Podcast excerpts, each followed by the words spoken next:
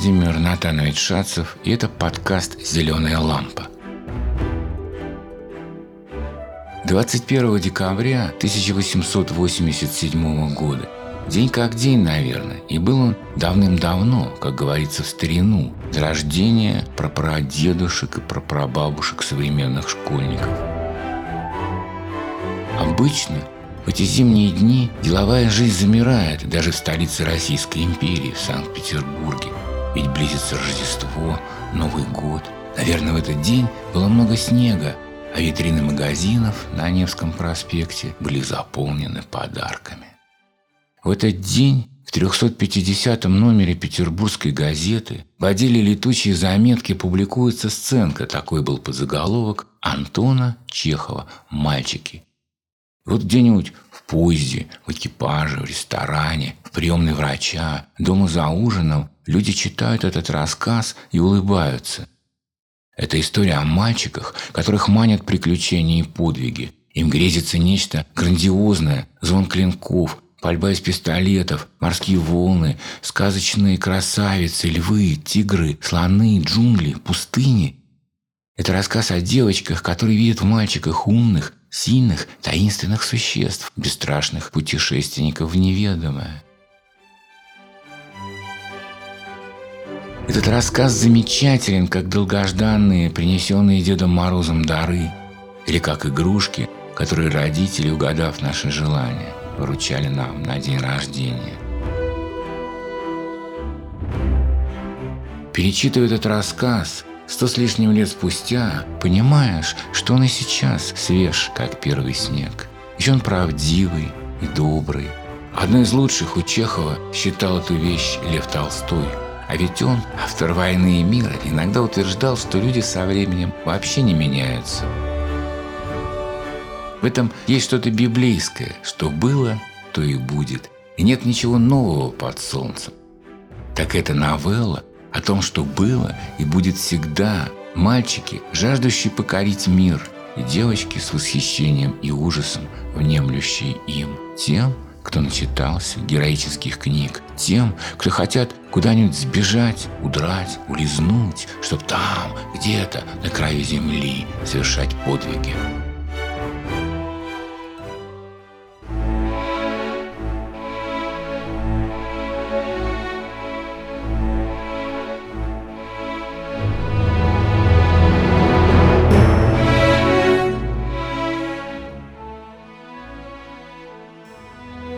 Володя приехал!» – крикнул кто-то на дворе.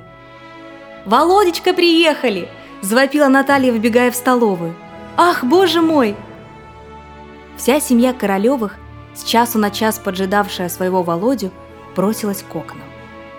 У подъезда стояли широкие розвальни, и от тройки белых лошадей шел густой туман. Сани были пусты, потому что Володя уже стоял в сенях и красными, озябшими пальцами развязывал башлык. Его гимназическое пальто, фуражка, калоши и волосы на висках были покрыты инием. И весь он от головы до ног издавал такой вкусный морозный запах, что, глядя на него, хотелось озябнуть и сказать «прррр». Мать и тетка бросились обнимать и целовать его. Наталья повалилась к его ногам и начала стаскивать с него валенки – Сестры подняли виск, двери скрипели, хлопали, а отец Володя в одной жилетке и с ножницами в руках вбежал в передний и закричал испуганно. «А мы тебя еще вчера ждали! Хорошо доехал? Благополучно?» «Господи, боже мой, да дайте же ему с отцом поздороваться! Что, я не отец, что ли?» «Гав, гав!» — ревел басом милорд, огромный черный пес, стуча хвостом по стенам и по мебели. Все смешалось в один сплошной, радостный звук, продолжавшийся минуты две. Когда первый порыв радости прошел, Королевы заметили, что кроме Володи в передней находился еще один маленький человек, окутанный в платки, шали и башлыки и покрытый инеем. Он неподвижно стоял в углу в тени, бросаемой большой лисьей шубой. «Володечка, а это же кто?» — спросила шепотом мать. «Ах!» — спохватился Володя. Это честь имею представить мой товарищ Чечевицын, ученик второго класса. Я привез его с собой погостить. «Очень приятно. Милости просим», — сказал радостно отец. Извините, я по-домашнему, без сюртука. Пожалуйте. Наталья, помоги господину Черепицыну раздеться. Господи, боже мой, да прогоните эту собаку, это наказание. Немного погодя, Володя и его друг Чечевицын, ошеломленные шумной встречей и все еще розовые от холода, сидели за столом и пили чай. Зимнее солнышко, проникая сквозь снег и узоры на окнах, дрожало на самоваре и купало свои чистые лучи в полоскательной чашке. В комнате было тепло, и мальчики чувствовали, как в их озябших телах, не желая уступать друг другу, щекоталось тепло и мороз. «Ну вот скоро и Рождество», — говорил нараспев отец, крутя из темно-рыжего табаку папиросу. «А давно ли было лето, и мать плакала тебя провожаючи? Анта и приехал. Время, брат, идет быстро. Ахнуть не успеешь, как старость придет. Господин Чибисов, кушайте, прошу вас, не стесняйтесь. У нас попросту.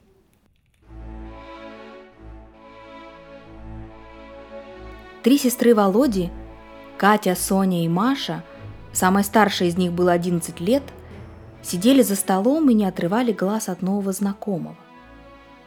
Чечевицын был такого же возраста и роста, как Володя, но не так пухол и бел, а худ, смугл, покрыт веснушками. Волосы у него были щетинистые, глаза узенькие, губы толстые. Вообще был он очень некрасив, и если бы на нем не было гимназической куртки, то по наружности его можно было бы принять за кухаркина сына. Он был угрюм, все время молчал и ни разу не улыбнулся. Девочки, глядя на него, сразу сообразили, что это должно быть очень умный и ученый человек.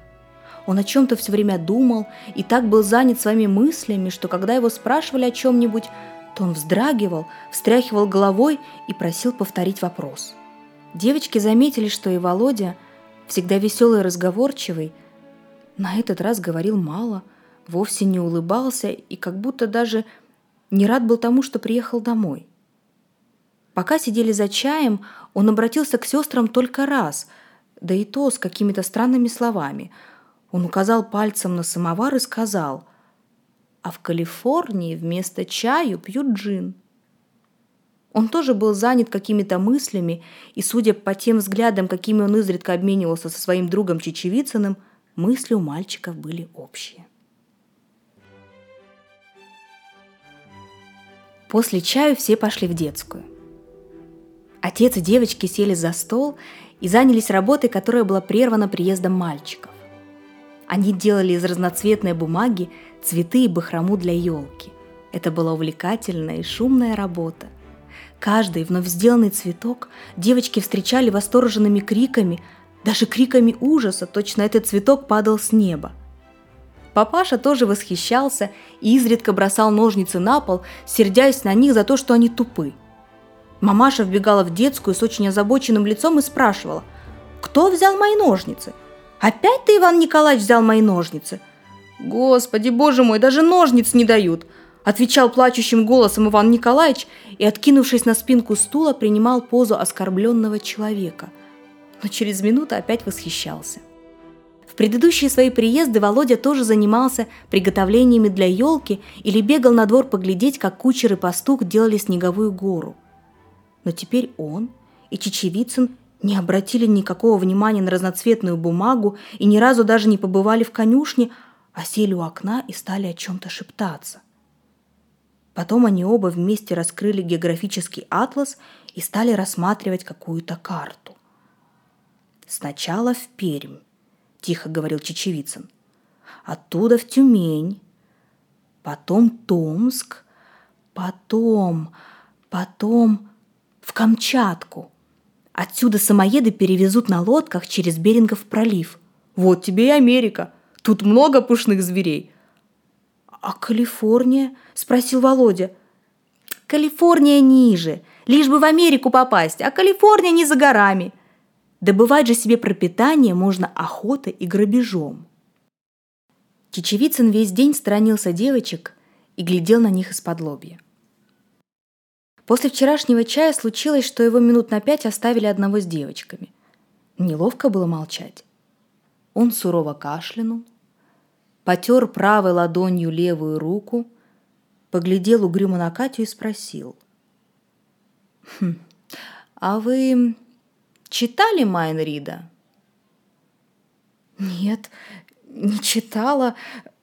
Послушайте, а вы умеете на коньках кататься?»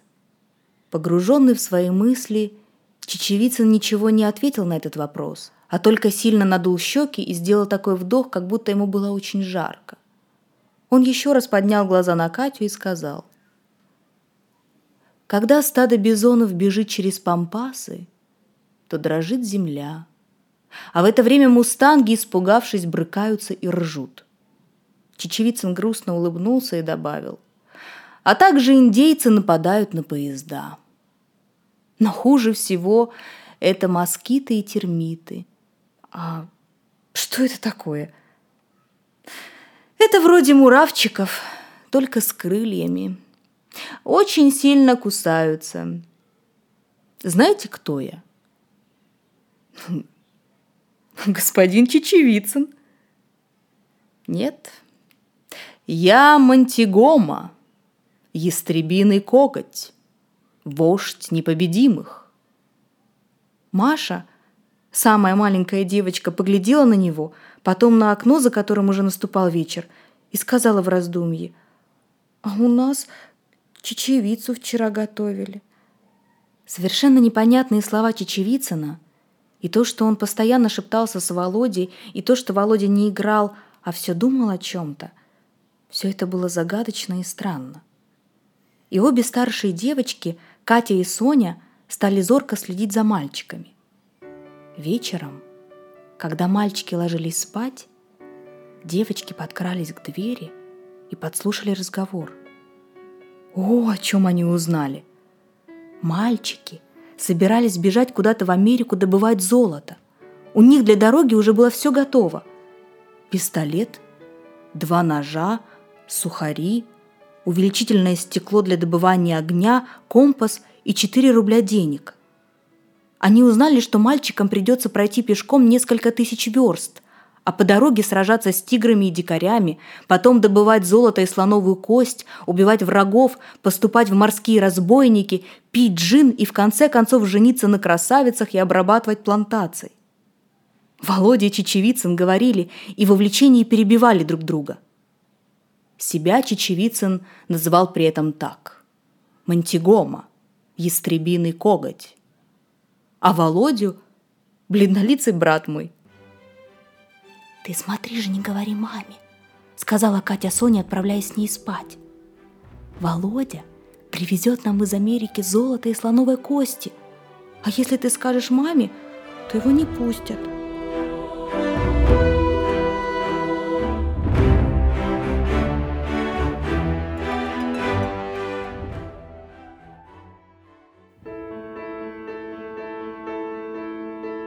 Как вы думаете, действительно ли мальчикам удастся сбежать в Америку? Мы вернемся к рассказу после короткого перерыва. Наш подкаст кажется вам интересным? Ну, если да, расскажите о нем друзьям, знакомым, Родители, если вы верите в миссию «Зеленой лампы» наполнить мир читающими детьми, расскажите о нас в соцсетях, дайте ссылку на наш сайт. А главное, если вы этого еще не сделали, подпишитесь на нас через приложение для прослушивания подкастов. Подробные инструкции, как это сделать на устройствах Apple и Android, опубликованы на нашем сайте lampa.fm. Однако самым большим подарком для нас будет отзыв, оставленный вами о зеленой лампе на Apple Podcasts. Заранее вам за это благодарны.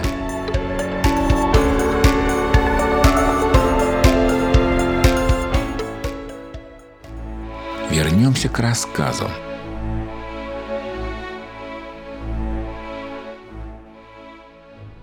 Накануне сочельника Чечевицын целый день рассматривал карту Азии и что-то записывал. А Володя, томный, пухлый, как укушенный пчелой, угрюмо ходил по комнатам и ничего не ел. И раз даже в детской он остановился перед иконой, перекрестился и сказал, «Господи, прости меня грешного. Господи, сохрани мою бедную несчастную маму. Вечеру он расплакался. Идя спать, он долго обнимал отца, мать и сестер. Катя и Соня понимали, в чем тут дело, а младшая Маша ничего не понимала, решительно ничего, и только при взгляде на Чечевицына задумывалась и говорила со вздохом. Когда пост, няня говорит, надо кушать горох и чечевицу. Рано утром сочельник. Катя и Соня тихо поднялись с постели и пошли посмотреть, как мальчики будут бежать в Америку. Подкрались к двери. «Так ты не поедешь?» — сердито спрашивал Чечевицын. «Говори, не поедешь?» «Господи!» — тихо плакал Володя. «Как же я поеду? Мне маму жалко!» «Бледнолицый брат мой, я прошу тебя, поедем! Ты же уверял, что поедешь, сам меня сманил, а как ехать, так вот и струсил!» «Я... я... я... я не струсил, а мне... мне... мне маму жалко!» «Ты говори, поедешь или нет?» «Я... я поеду, только... только погоди!» Мне хочется дома пожить. В таком случае я сам поеду, решил Чечевицын. И без тебя обойдусь. А еще тоже хотел охотиться, на тигров сражаться. Когда так, отдай же мои пистоны. Володя заплакал так горько, что сестры не выдержали и тоже заплакали. Наступила тишина. Так ты не поедешь. Еще раз спросил Чечевицын. По... по... поеду. Так одевайся.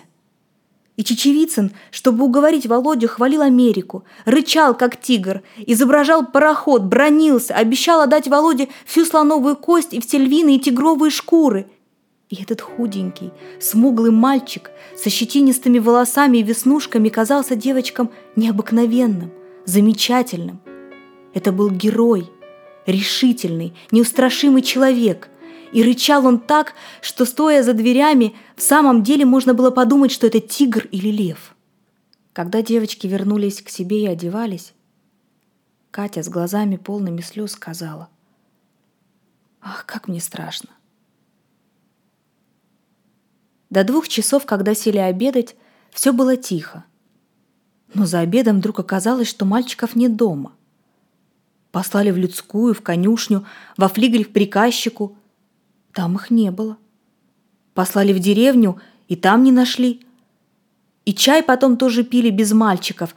А когда садились ужинать, мамаша очень беспокоилась, даже плакала. А ночью опять ходили в деревню, искали, ходили с фонарями на реку. Боже, какая поднялась суматоха! На другой день Приезжал урядник, писал в столовой какую-то бумагу. Мамаша плакала. Но вот у крыльца остановились розвальни, и от тройки белых лошадей валил пар. «Володя приехал!» — крикнул кто-то на дворе.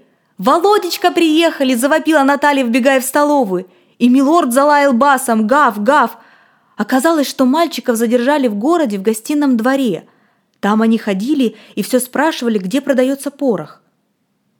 Володя, как вошел в переднюю, так и зарыдал и бросился матери на шею. Девочки, дрожа с ужасом, думали о том, что теперь будет. Слышали, как папаша повел Володю и Чечевицына к себе в кабинет и долго там говорил с ними, и мамаша тоже говорила и плакала.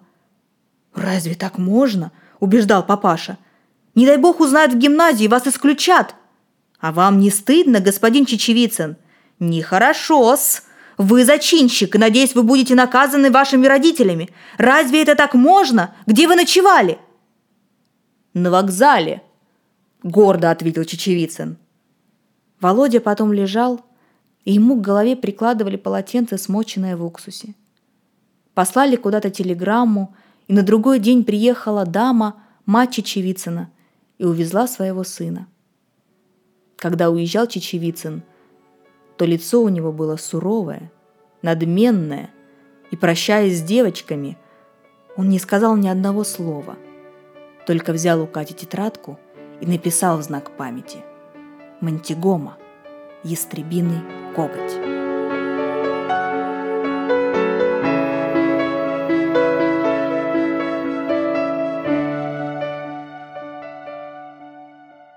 Рассказ закончен. А ощущения какие? Растерянность, радость, мрак, светлая печаль, Чехов редко объяснял свое творчество и все-таки иногда это делал. В одном из писем заметил, когда я пишу, я вполне рассчитываю на читателя, полагая, что недостающие в рассказе субъективные элементы он подбавит сам. Как вы думаете, что это значит? Мне кажется, эти слова можно пересказать так. Мой читатель тоже сочинитель, он сотворец, он додумывает. Давайте выполним пожелание Чехова и разберемся в чем. Сначала в Пермь, тихо говорил чечевицам. Оттуда в Тюмень, потом Томск, потом, потом в Камчатку. Отсюда самоеды перевезут на лодках через Берингов пролив. Вот тебе и Америка. Планируется путешествие до Калифорнии. Верен ли маршрут?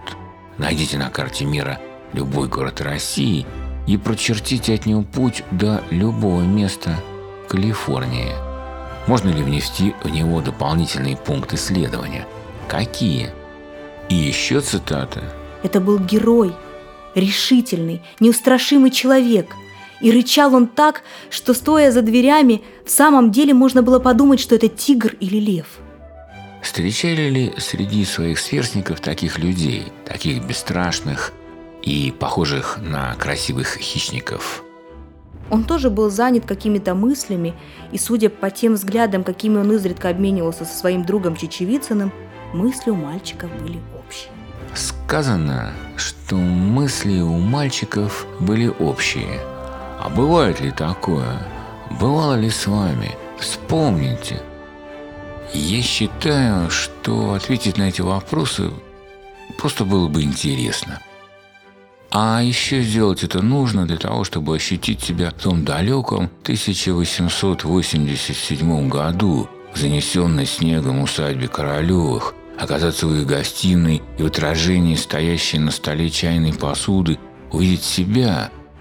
Это потом трудно забыть, как незабываемо такое вот медленное, как течение неторопливой реки чтения.